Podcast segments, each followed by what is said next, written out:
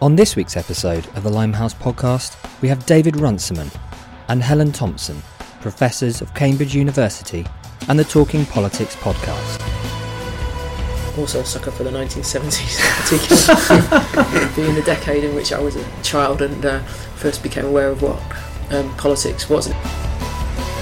My feeling about democracies is that they they're good at avoiding problems and letting them build up, and then they're good at kind of Like any normal dysfunctional family. yeah, or, or person even.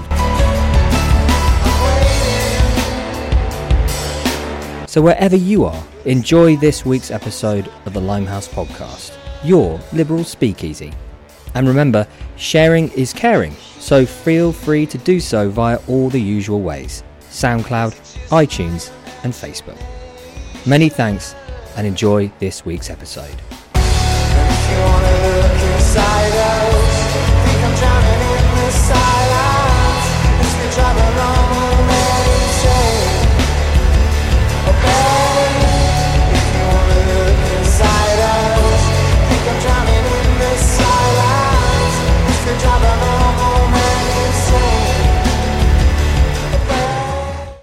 Yo soy Margarita y estás escuchando Limehouse Podcast.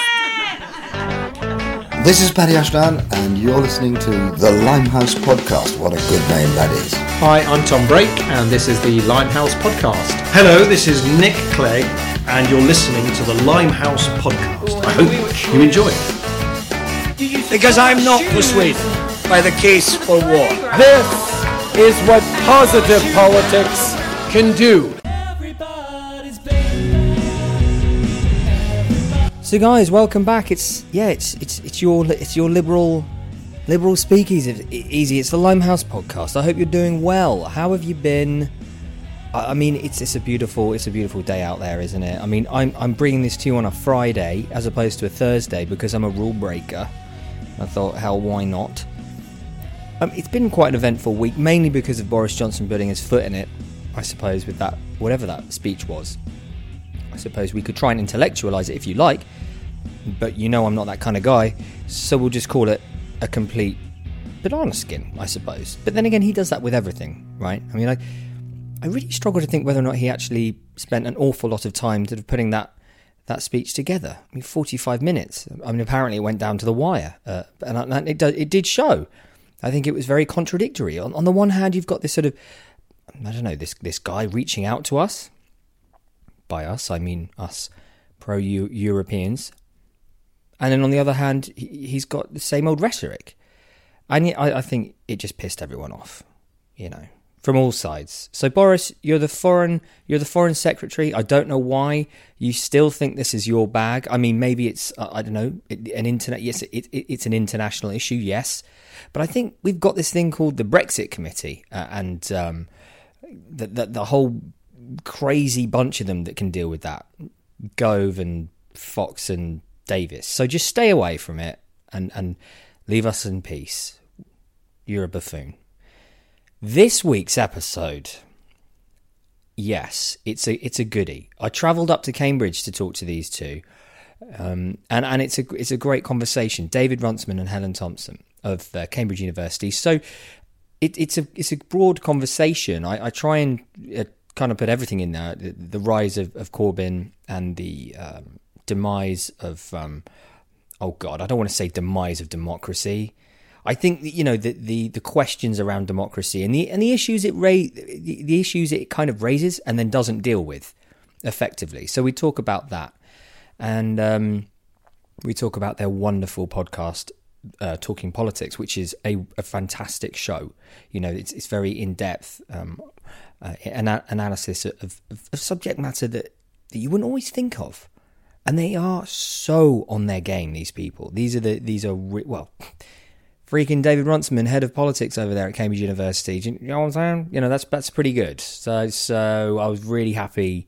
That's pretty good opinion. I was really happy to get uh, David and then Helen as well on the show. It was a, a real real find for me. And I hope you check out their podcast. You can find that on on, on all the usual platforms. I'm, I'm sure uh, Acast and. Uh, you can follow them on Twitter and they're, they're um, yeah, on Facebook, of course. But yeah, Talking Politics, check it out. So I'm going to bring you that chat right now. I think. So yeah, I, I hope you have had a good week. I hope you've been well. It it's been a crazy one. Uh, did you do you know uh, uh, Lord Adonis and all that uh, BBC bashing? It was it was good fun. I'm not gonna lie. You know that he keeps on putting the you know he's really going out of his way on that one. And I, I tweeted out uh, about that how I'm on his side on it. I, I think I am. I think I am. I, I I don't. I think in the interest of balance, yeah, you have to have two sides. But if one of those sides is completely, it's, it's a complete lunatic and speaking absolute lies and, and hatred, then I think it's up to the BBC to not only not give that person a voice, but to categorically tear that conversation apart, that particular point of view apart. You know, 70 million Turks coming into the UK, for example. I don't think those people need a platform, do they? Um, and I think that there are a lot of people that would probably side on the uh, on on Andrew Adonis's um, cause here because, frankly, it's lunacy to give these people a voice. It is, and it's it's populism. You know, just just because it's out there doesn't make it it mean it's right. And I think Lord Adonis is absolutely spot on, and I'm well behind him. And if you want to get involved with that man, he's a legend. He's been on the show before. You can check that show out on this uh, very podcast. And also, I heard him on another fantastic podcast the other day, and that's the Romaniacs podcast. That's well worth checking out. They do some absolutely A class interviews and round table discussions. That's the Romaniacs podcast. So, guys, look after yourself. Here's the interview, and I'll see you next week.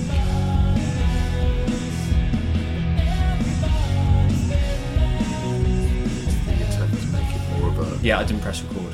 So um, I pressed record on this though, so we're just going to start that yeah, again. okay. Um, yeah, I basically I forgot to press record, which is better than actually um, doing La- it. at last half- time we did it. yeah, half an hour into the interview, and I'm actually going to get this right because um, we've got all the SD cards in the right place. So um, I started by asking uh, David and Helen whose concept, who started the, the Talking Politics podcast, and David, do you want to go again at that? I'll go again. I'll do the short version. Yeah. There was a general election in 2015. Yeah. Uh, podcasts weren't what they are now, but there were enough of them that we thought Cambridge is full of interesting people talking about politics all the time. Yeah. Why don't we record some of it and put it out there? But it was a university thing. Talking politics is an attempt to make it more of a thing thing. Yeah, a a general thing. thing. Okay, yeah, Uh, fair play, yeah. Without the uni- something about university branding, which is a bit off-putting. Um, Yeah, mm, not really for me. I was like, "This is Cambridge. These guys are the Dons, right? Yeah. You know, they're not." and we do still Yeah. trade on that, but Yeah, just yeah. without the logo. Yeah, which is kind of helpful. How, how did you get involved, Hannah? David asked me to. What I remember first of all is actually uh, sitting in a restaurant after with David and a couple of our colleagues after I think it was after Jeff's Thucydides talk, Jeff and Jeremy Mynott's Thucydides talk, and uh, the, the the topic of UKIP came up, and I said I gave some opinions about the rise of UKIP, and then David said that's why we're doing the podcast. Oh, really? And that's my first memory of. Was it a, an, an effort to sort of combat it a little bit, or Combat or- UKIP? Yeah. No, just to No. understand it. Not to celebrate it, Okay. but to uh, understand it. and how's your understanding developed then of of, U- UKIP. of UKIP? Well, we've, we've in real time got it. Watched its annihilation. That's true. I was looking back through so one of our podcasts during the last, the 2017 election was called The Meaning of UKIP. okay. And the, the suggestion was what UKIP had done was turn Labour voters into Tory voters. Yeah. That wasn't true. Okay, but then It was partly true. It was But it was- partly It true. was partly true, but the thought was, yeah, the Yeah. UKIP had existed to play this pivotal role in British politics, which is now done. Yeah, and but the running theme, I suppose, of the 2017 general election was that everyone got it wrong. Everybody got it wrong, and the gen and, and obviously the referendum. So where have you guys arrived on that and talking politics and all the things you predicted and, and stuff? So we're we're definitely more wrong. We've been Yeah. more wrong than right. Yeah. I think the thing that makes us a little bit different is that we have the full spectrum, and different not just for a podcast but for a university too. Yeah. It's full spectrum of opinion. So though there's quite a lot of getting it wrong, there's also quite a lot of people who don't think the same about these things. Um, Yeah. but we were we, we were consistently thrown by Corbyn, Brexit, Trump. The thing that we completely got wrong, I think, to a person was the 2017 general election. hmm None of us. But uh, to be fair to David, he did give us these four scenarios. One of which, the first of which we discussed, I remember, was what happened. And then after we finished recording, we had a conversation. Should we edit that bit out so we don't look stupid? Talking about the thing that's definitely not going to happen. And luckily, we left it in when it and then Yeah. it happened, and then it's like, oh yeah. But that's half the fun because I Yeah. absolutely did that on my podcast. I said that essentially, um, yeah, goodbye to Corbyn, goodbye to McDonnell. They're all, they, they won't be here when blah blah blah blah blah, and got it massively wrong. I mean, where I mean, I, don't want to hark back too much because I, I guess it has. It's a very you know well travelled road. What went wrong in the 2017? Gen- well, not went wrong, but what didn't we see? But did did you see this coming at all, Helen? Well, I, I think for me that the the issue was that I saw reasons. I could see a scenario in which a, a left Labour Party did as well as it did, but I couldn't see a scenario in which a Corbyn-led Labour Party did as well as it did. And I did a lot of thinking after that election about what had misled me yeah. uh, uh, in in making that um, judgment, and I, and I came to the conclusion that it was primarily generational. That Mm. there was a, a certain respect in which I didn't understand actually people who are my own age, Mm. uh, and I thought that the baggage that um, Corbyn carried, particularly in relation to the IRA, was going to be more significant weight than it was. I understood why that didn't matter with younger voters, Yes. and why um, that it, that fact.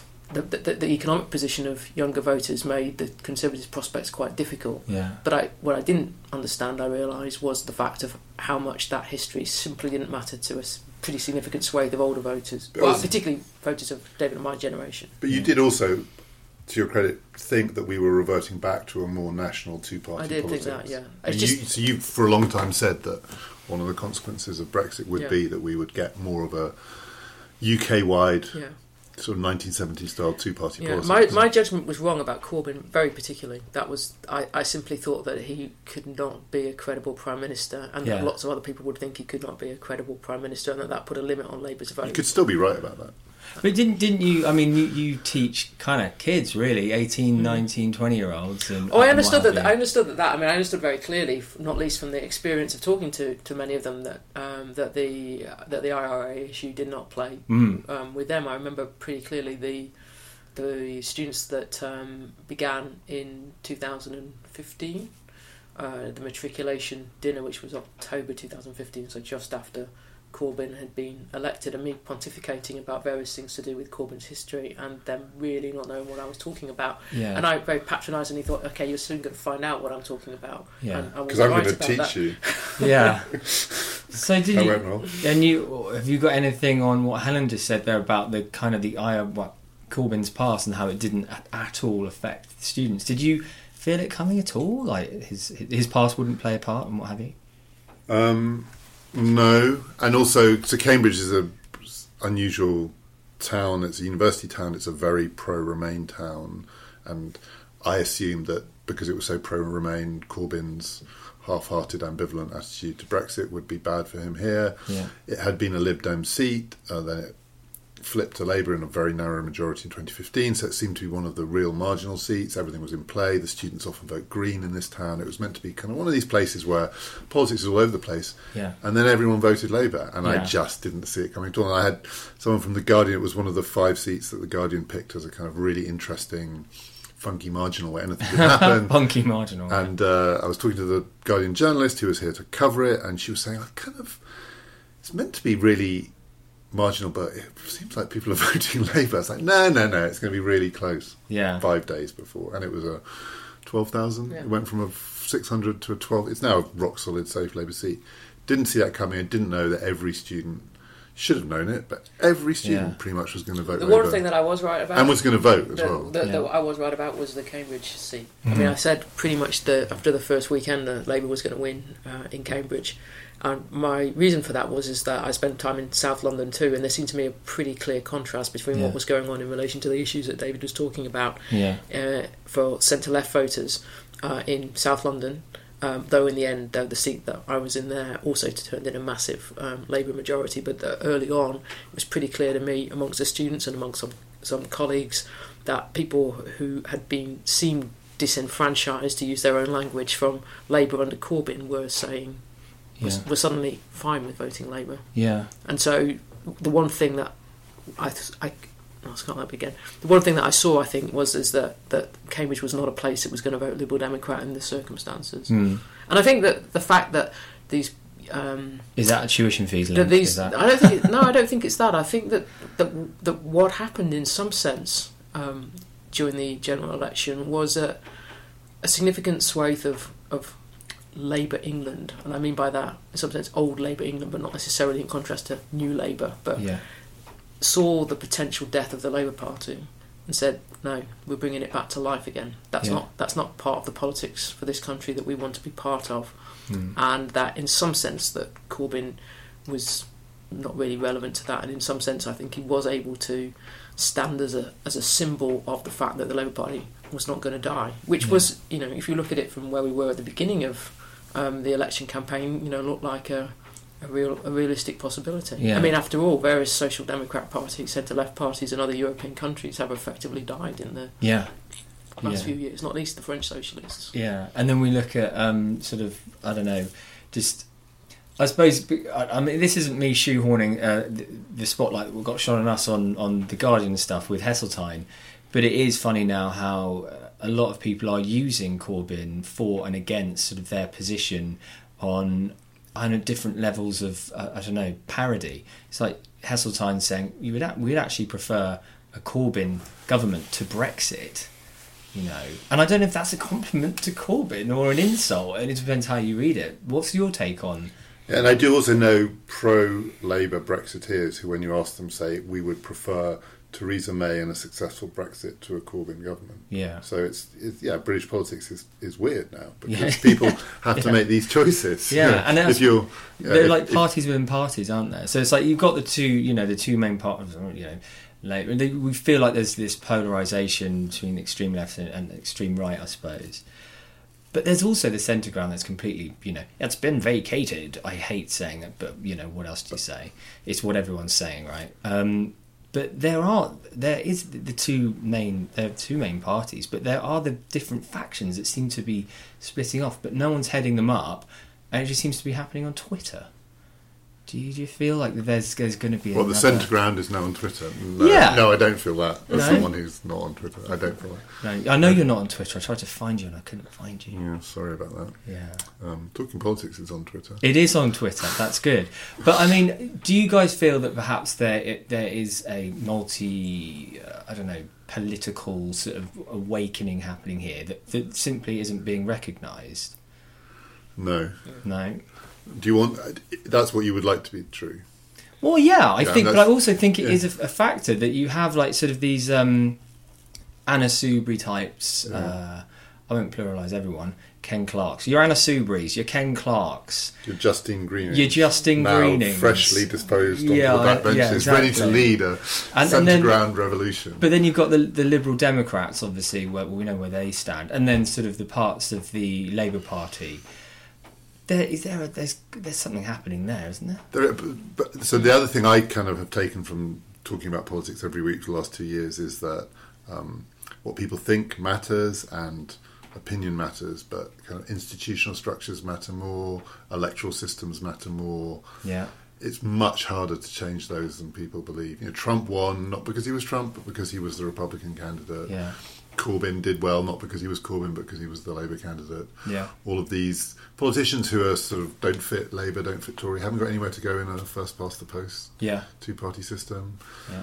George Osborne meant to be the person who kind of represents some of this, and as he tweeted, didn't he yesterday? He's delighted to see that his people have now re-taken over the Conservative government. That Yeah. the people that Theresa May promoted were all his acolytes. Um, Yeah. Four or five of them are now in the cabinet Hmm.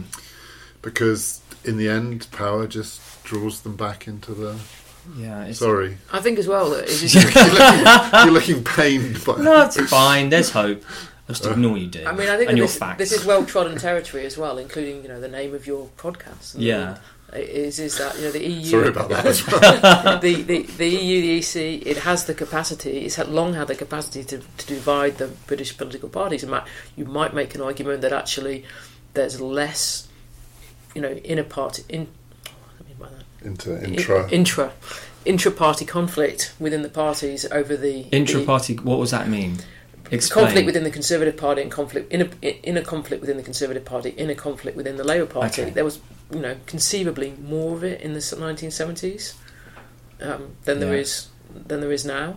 Yeah. Is is that you know both the principal parties in our politics are committed to leaving the European Union and to leaving the single market and the customs union. Yeah. Michael Heseltine might want to make sort of Brexit on one side of it and Jeremy Corbyn on the other side of it. But Yeah. actually, if you listen to what Corbyn said about 48 hours ago, is is that a Labour government would still leave the single market and the and the customs union. So Yeah. Although I thought not the customs union. was that what he was saying? That was today's But today's it's all story. complete bollocks, isn't it? Because essentially, I don't know, the two kind of indivisible. It's like, what Mm. were you talking about here? It's like, oh, God's sake, just keep on, keep on clouding our like perception of what you actually mean, Jeremy. Just keep on doing it. It's fine. Sit on the fence. But anyway, sorry, I interrupted But I think the thing as well is, is is that, and this is the interesting question going back to the you know the, the general election is is th- those people who want to remain in the European Union, there is a party for them. Hmm. They're not actually disenfranchised. It's called the Liberal Democrats. Yeah. It just happened to be the case that for whatever reason, large numbers of them didn't want to vote for that party Yeah. and preferred to vote for a party that wasn't actually different than the government that they were trying to trying to oppose. I think that's a, an interesting political Yeah. phenomenon in itself. I think it a bit smacks of we want to vote for winning parties and we don't see the Liberal Democrats like Yeah. this, so we'll try and turn the Labour Party into what we want. But you know, that's just political hubris. Yeah, yeah, no, exactly. It is interesting. I mean, obviously, a lot of uh, of our podcasts we do tend to trudge over that same old. Why aren't the Liberal Democrats doing well or better, or, or why are they stagnating? Is there anything the historian over here, political historian, is there anything in history to determine like that this will, that will turn around, that will change for the Liberal Democrats for for the Liberal centre ground? Will it come back into play? Do you think?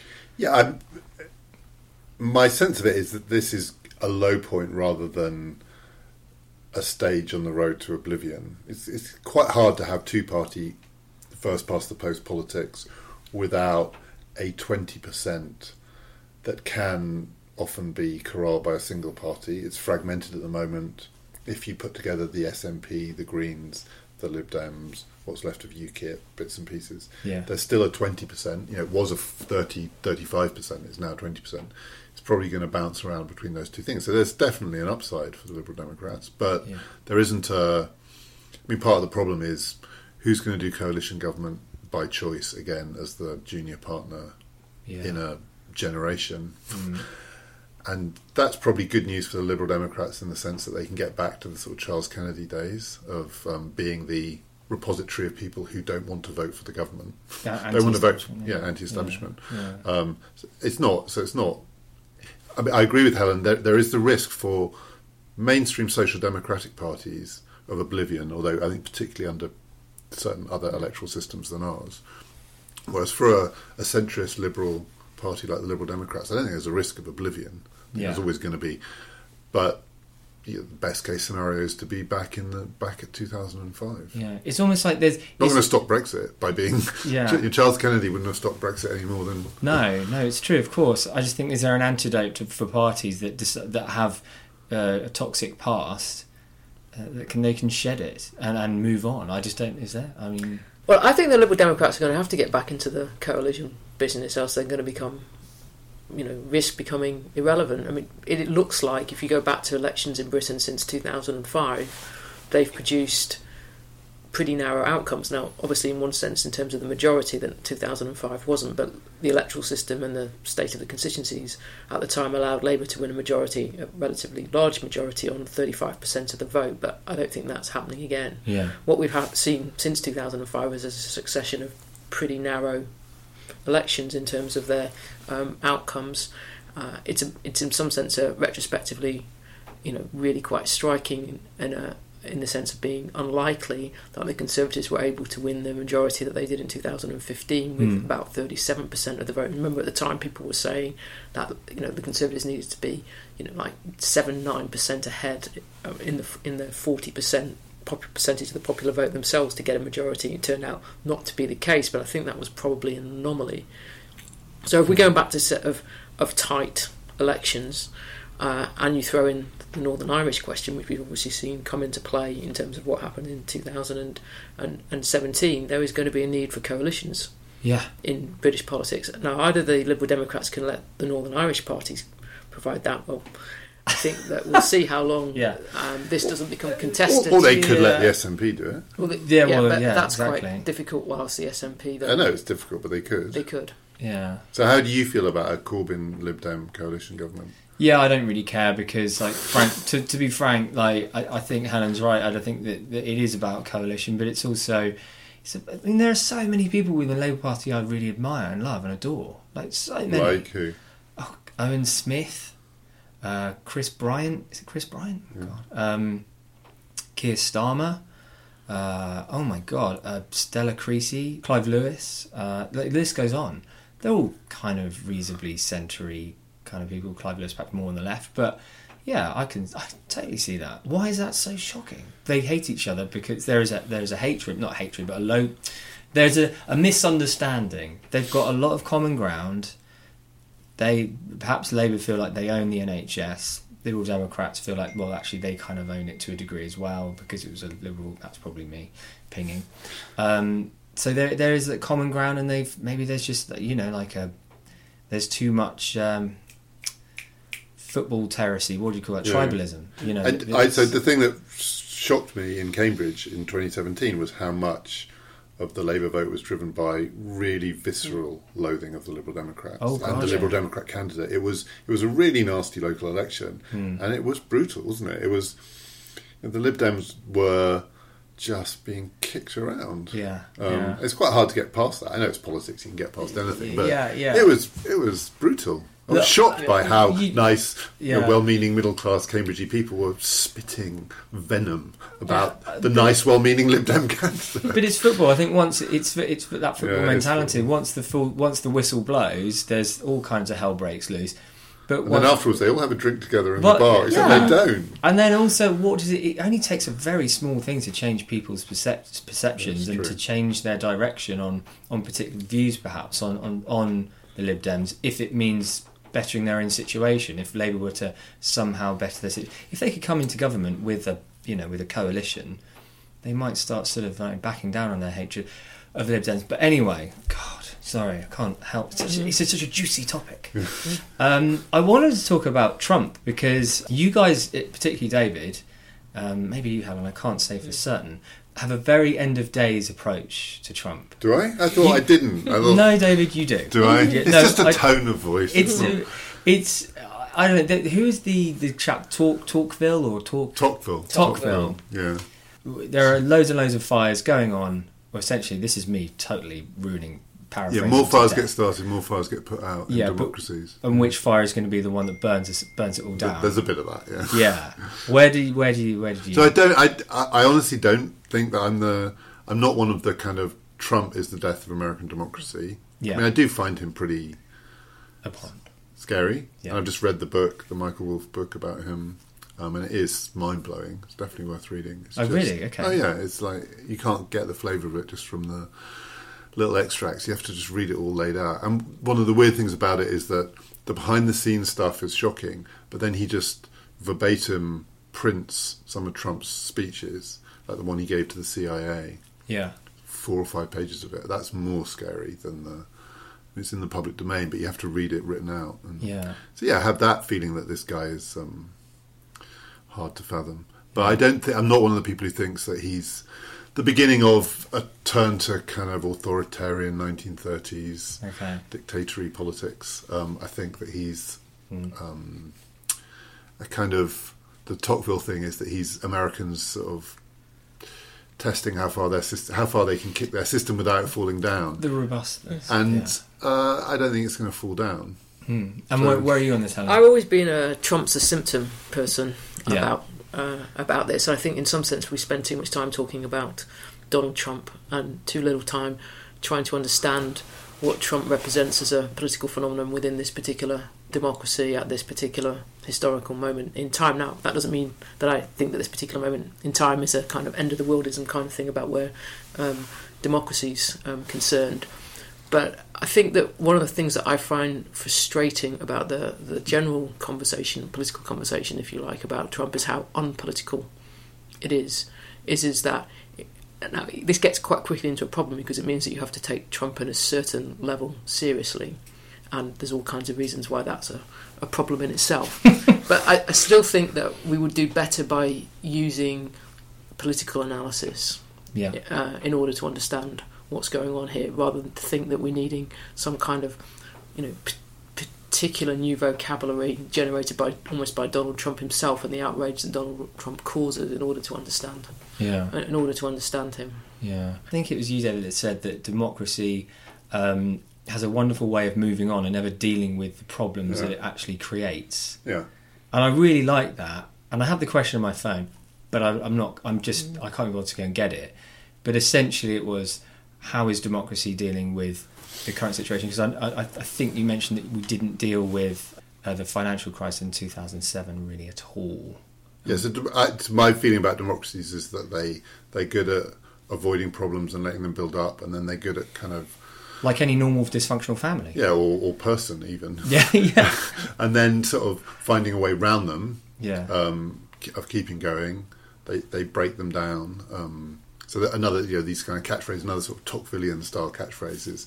They make mountains out of molehills. You know, they blow up, but they also make molehills out of mountains. You know, they Yeah. take these giant problems and they just sort of break them up. They don't sort them out. They just Yeah. break them up into dealable little things, and then they find a way through them. Yeah. Um, but the risk is that uh, you hit the mountain that you can't do that to. I don't think Yeah. Trump is that mountain. There are other things. Yeah, but then what Big. Helen was saying is about you know the symptom is that is that dem- democracy and failing to deal with those is is is Trump then the symptom and is Brexit the symptom of that? I think Trump and Brexit are, are, are pretty different. I'd say. I don't Okay. think that. I, I mean, obviously, that there's some element of a rebellion against an established elite in, in both cases, but I, I think that the the causes of them uh, are fundamentally different in the sense that I, I think that the causes of Britain's exit from the European Union are bound up with Britain's membership of the European Union, and I think that the the causes of um, Trump's uh, is to do with um, the nature of the political problems generated by the American economy Mhm. and the nature of the foreign policy problems that the American governments have struggled to deal with, not least in the Middle East, and really set a succession of spectacular failures, and then the issues around the corruption of American democratic politics by money. Yeah. And I think that they are the contexts in which um, the Trump phenomenon um, ha- ha- has come about. Now, there is also the question of, of, of the technological aspect of it in terms of Twitter. I think you, you can't understand what Trump was able to do um, without seeing the role that Twitter played, played in it, not least the fact that I just don't see how any a candidate who spent pretty much no money in any meaningful sense during the Republican primaries could have won that contest without Twitter. That's that's pretty scary, right? But what? So just to um, yeah, go back to that. I kind of analogy, the, the comparison rather between Brexit and Trump. How comfortable are you comparing? Like, are you at all comfortable with comparing the two Um, similarities? No, Brexit was a high turnout phenomenon. Trump was a low turnout phenomenon. That's one of the. I think Brexit happened because a lot of people who don't normally vote voted. Trump happened because a lot of people who would normally vote Democrat were persuaded not to vote at all. Yeah. So there was Brexit was a kind of expression of a certain kind of enthusiasm for something. Yeah. I think Trump isn't. He's not. You know, Trump didn't win as many votes as Mitt Romney. He's not. He's. I, I feel Trump is more accidental. Yeah. Um, Brexit is more structural. Okay. Um, but yeah, I probably see more parallels than Helen does. I think Hmm. immigration connects them. Um, Okay. Yeah. Yeah. I think money connects them. I think healthy- corrup- a health- corruption yeah. connects them. I think these they're not totally. I don't think that immigration is a. I I think immigration matters in terms of both of them. I, I think that um, the issue of immigration and illegal immigration and its relationship to lobbying is a really important part of understanding why Trump was able to win the Republican nomination. Okay. I mean, I just think on immigration, in terms of its role in uh, in, in Brexit, it has to be tied to the, the political impact of the political salience of immigration has to be tied to the nature of Britain's membership of the European Union in the context of the eurozone crisis Yeah. and the way in which effectively, along with Germany, Britain became an or the British economy became an employer of last resort for the eurozone. So, although there is that parallel in terms of the issue immigration, the the the, the if you like the structural cause of that in relation to Brexit and in relation to, to Trump, I just think are very different. Yeah. And lies as well. Do you guys not feel that lies played a pretty damn? So that's one of the ones where I that um, I know. So there was an article in the New York Times about um, Donald Trump's, I think, 27 lies that he told in the first presidential debate, and I remember reading through them and thinking, well, these are all sort of stupid, crazy, shocking things, but they're not lies. I mean, Mm. most of them are not lies. They're either sort of nonsense or they're half truths or they're hyperbole Yeah. or they're self contradictory. You know, it's just like a whole range of. And I, for a long time, I thought about Trump even before he was elected. I think there's a danger in calling everything a lie. There's a sort of uh, inflation of this, which is these aren't all lies. Even the 350 million, you know, a lie is a is a is a particular kind of thing. Yeah. Um, and politics is full of between lies and truths. There's politics, which is a hundred other different things, Yeah. and we're not in some uniquely lying environment compared to where we were before. Yeah. I do think Trump is right at the end of that spectrum, and Okay. Brexit is somewhere in the middle. Um, but it's partly not because I think Trump is such a liar, but because he just says so many things that you kind of think, how did that come out of your mouth? Which is like, which is not the the Brexit thing was not that. There weren't Yeah. many moments I remember in the Brexit campaign where I remember watching that first presidential debate. I had to turn it off because it was too embarrassing. Yeah.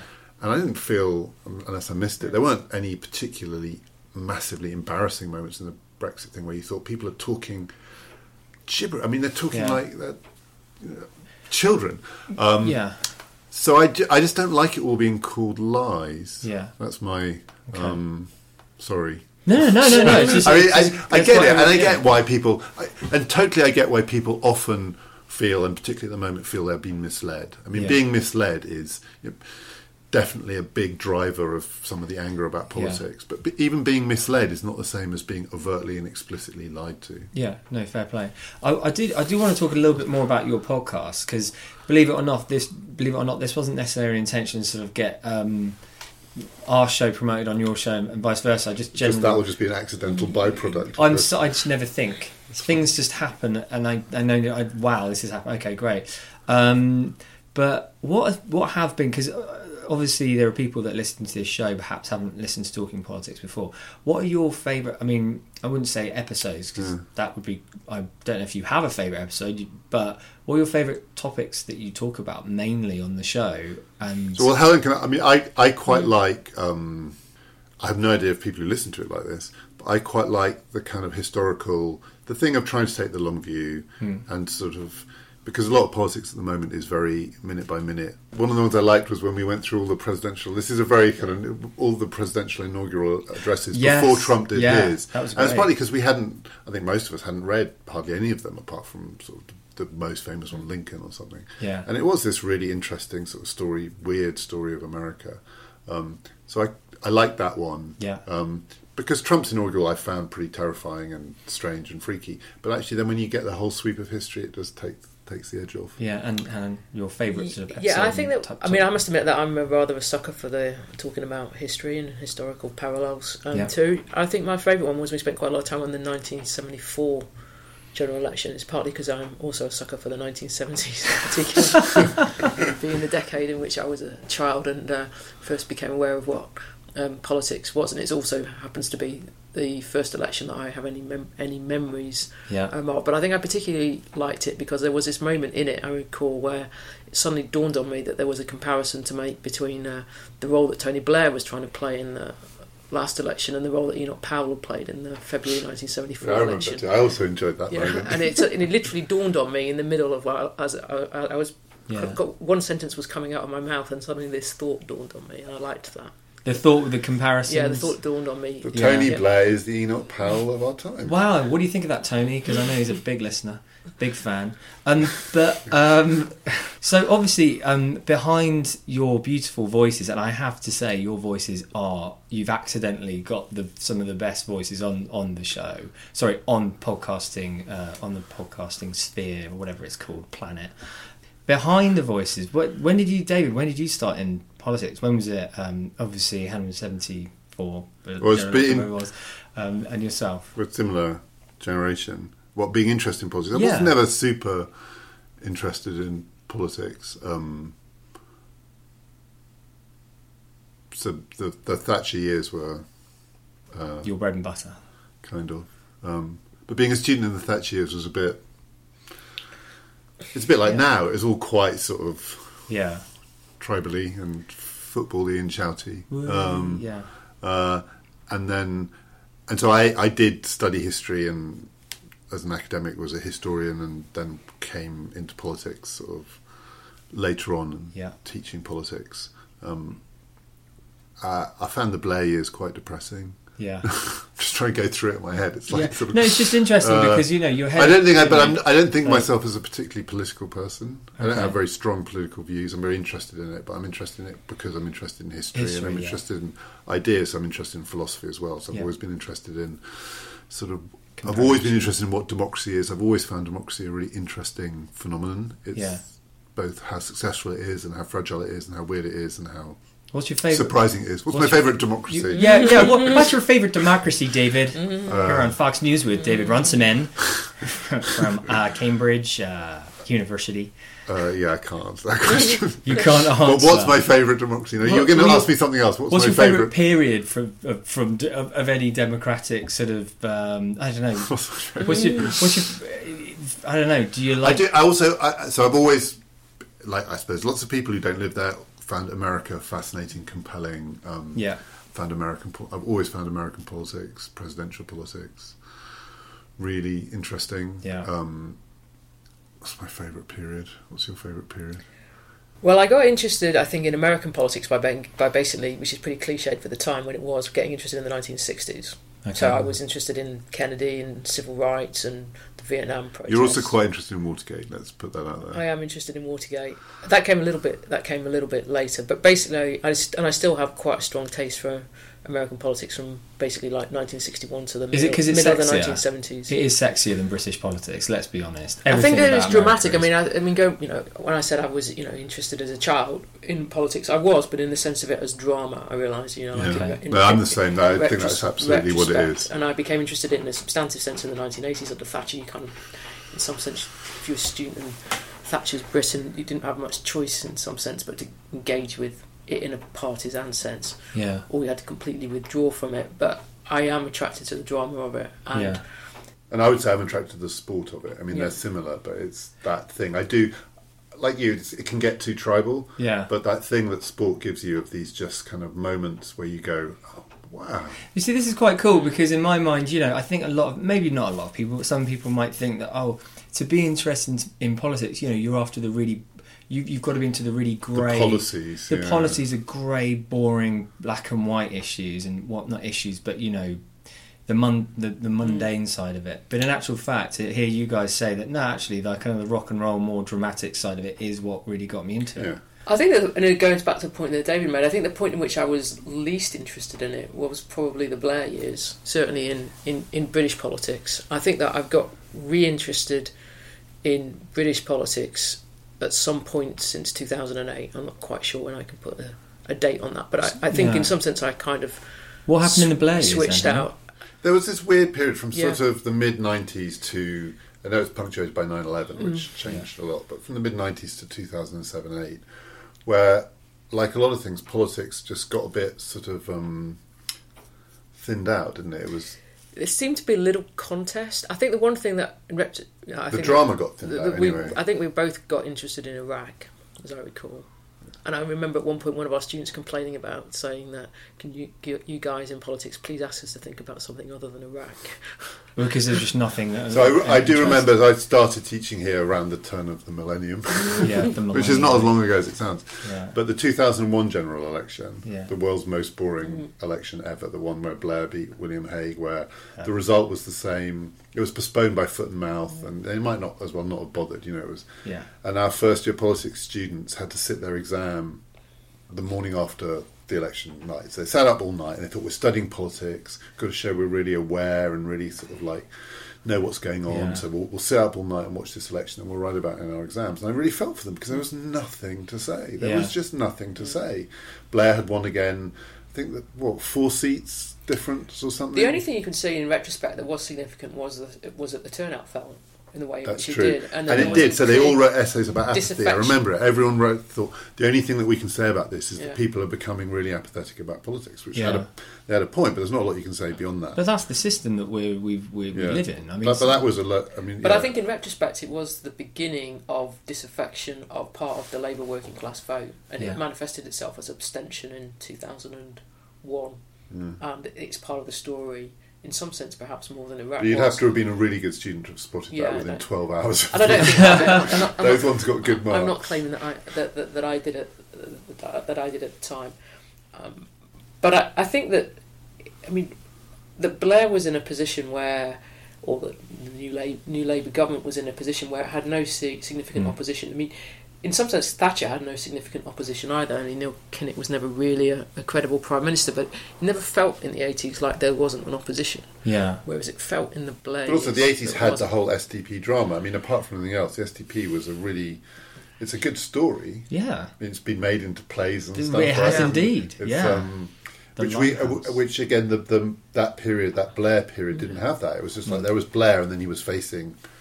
I mean, I know there was the Charlie Kennedy Lib Dems, but it Mm. wasn't the same thing. It wasn't this idea that people were having to make these really big decisions about do I belong here or do I belong here? Can I Yeah. risk blowing this thing up in order to try and create this? It was just, Yeah. yeah, But I mean, so so in in terms it's got a lot like- more interesting since then. Well, that's what you guys must be absolutely loving it. I mean, without the, Yes. what I know, uh, we're both we're all podcasters here. We're all podcasters here. it's a good time um, for political podcasting. It, it is. It's like an energy that you would Us, never. you, Ed Miliband, are all Yeah, reaping yeah. the reward. But um, I just I don't know. There's something there's, there's something around every. And I, what I like about your your show in particular is that it is the long view. I do have I do find I'm I'm pretty dyslexic. I have to stop and rewind, stop and rewind, stop and rewind a lot because I love it, and also because I want to take it in. And also, you can get a, a good reference point. So you know, you pick up another. You know, you, you guys obviously part of the London is it Literature Book Festival or something? The London Review of Books. London Review of yeah, Books, that's, um, and- sort sponsors us. Yeah, Yeah, you should probably mention. that. yeah, exactly. And and and you do. I think it was uh, before recess. You guys uh, suggested books for people to read. Yeah. So it is. It's it's cool. It's a great show, and I love it. And I Well, mean, it's very. and what's your good feedback? What's your feedback from your um, from your? No, I think people do. You know, it's hard to tell, but I think. I mean, it's partly it's just about podcasting. There clearly is this appetite for a slightly different kind of conversation, which isn't the BBC, which isn't journalism, which isn't Yeah. necessarily so partisan. We do really try hard not to be, not to be tribal. Yeah. Um, and the conversations are pretty unedited, and they are real conversations. People, Yeah. But it's not just. It's partly that's what makes people like podcasts. I think. Yeah. Um, but people seem to like it. Yeah, I must admit. I mean, it's, just, it's in some sense, I find it a somewhat strange phenomenon. I'm not saying oh, what I dislike necessarily, but that Being so famous now. in this in this um, in this you know increasingly tribal age of politics, and the fact that if we have a brand, it is that that isn't what we do. Logically, you would say, well, what's the space for this podcast? yeah, in the kind of febrile political atmosphere in which we live. And I must admit, it still to some extent mystifies me. But I think it is partly that thing of a little time out from the. I mean, it's meant to convey a sense, if you listen to it, a sort of 45 minute conversation, yeah, that it is a little bit taking a step out or back. Yeah, or absolutely. From the three minute or the contentious or the John Humphrys or whatever it is. Yeah. It's. um but it's facts, right? I mean, you, that's the way I feel about your show. Anyway, is it is, is it is fundamentally. Um, wow, these guys know their shit. It's not lies. Is there's no I don't want to claim it's facts. That's probably too far the other end Yeah, of the yeah. spectrum. But you know, Um, you- but on the spectrum that runs from facts to lies, we would try and be nearer the facts. Sorry, than the you, lies. Helen. What's your title at, at the university? I'm Professor of Political Economy. And your title? Professor of politics. Yeah. So the, the that's Cambridge University. It's like Those are both lies. those are both Yeah. like, they're both lying to us. Um, I mean, I think that one of the things, though, I think that it has got going for it. Um, talking politics is is that it doesn't sound like you, like what you would expect Cambridge University necessarily to, to put out, at least according to uh, in, in in light of what people's expectations of what Cambridge might Yeah. be, or indeed what academic political science um, might. Yeah, we do be. try not to sound like academics. Yeah. I don't know if we succeed, but you know, there is that sort of academic view of politics, which is the really take all the drama out, take the sport out, and Hmm. sort of make it as dry as possible. Um, and also that thing I think that bugs both of us that academics do that and then would want to claim that therefore they're being non-partisan, and Yeah. actually often they're the most partisan people of all. Yeah. Um, we know a lot of people in our business who think that they're these kind of neutral, eye of God arbiters, and actually they're more tribal than anyone. Yeah.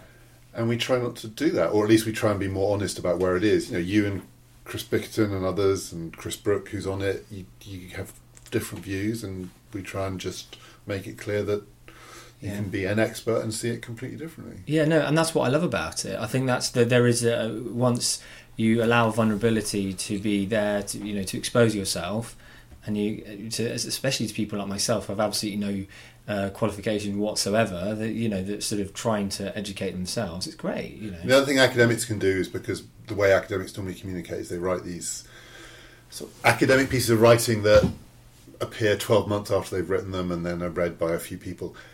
We get it wrong a lot, and you, we can't hide away from getting it wrong because it's week on week on week. Mm-hmm. Whereas Yeah. actually, if you're doing it on the rhythm of academic life, you can get it wrong and no one notices. I mean, I think the good thing in this respect for us is it also forces into considerable self-reflection about when we do get it wrong. Because if you've got to, you know, you say something that turns out to be absolute nonsense, and then you're going to be back the next week or Hmm. when a month, however long it takes for it to turn out to be absolute nonsense, then it's Yeah. a pretty As good whereas idea. if you publish it in the Journal of Absolute Yeah. Nonsense and no one reads it, it's fine. It's a pretty good idea to give yourself- Just keep doing that. Yeah, and you've Yeah. become professor of politics Yeah. one Yeah. day. Oh. So I think that it's made me think harder about politics. The fact that I have, you know, said things that turn out, as I say, to be absolute nonsense. It's also, I mean, don't you find it fun doing podcasting?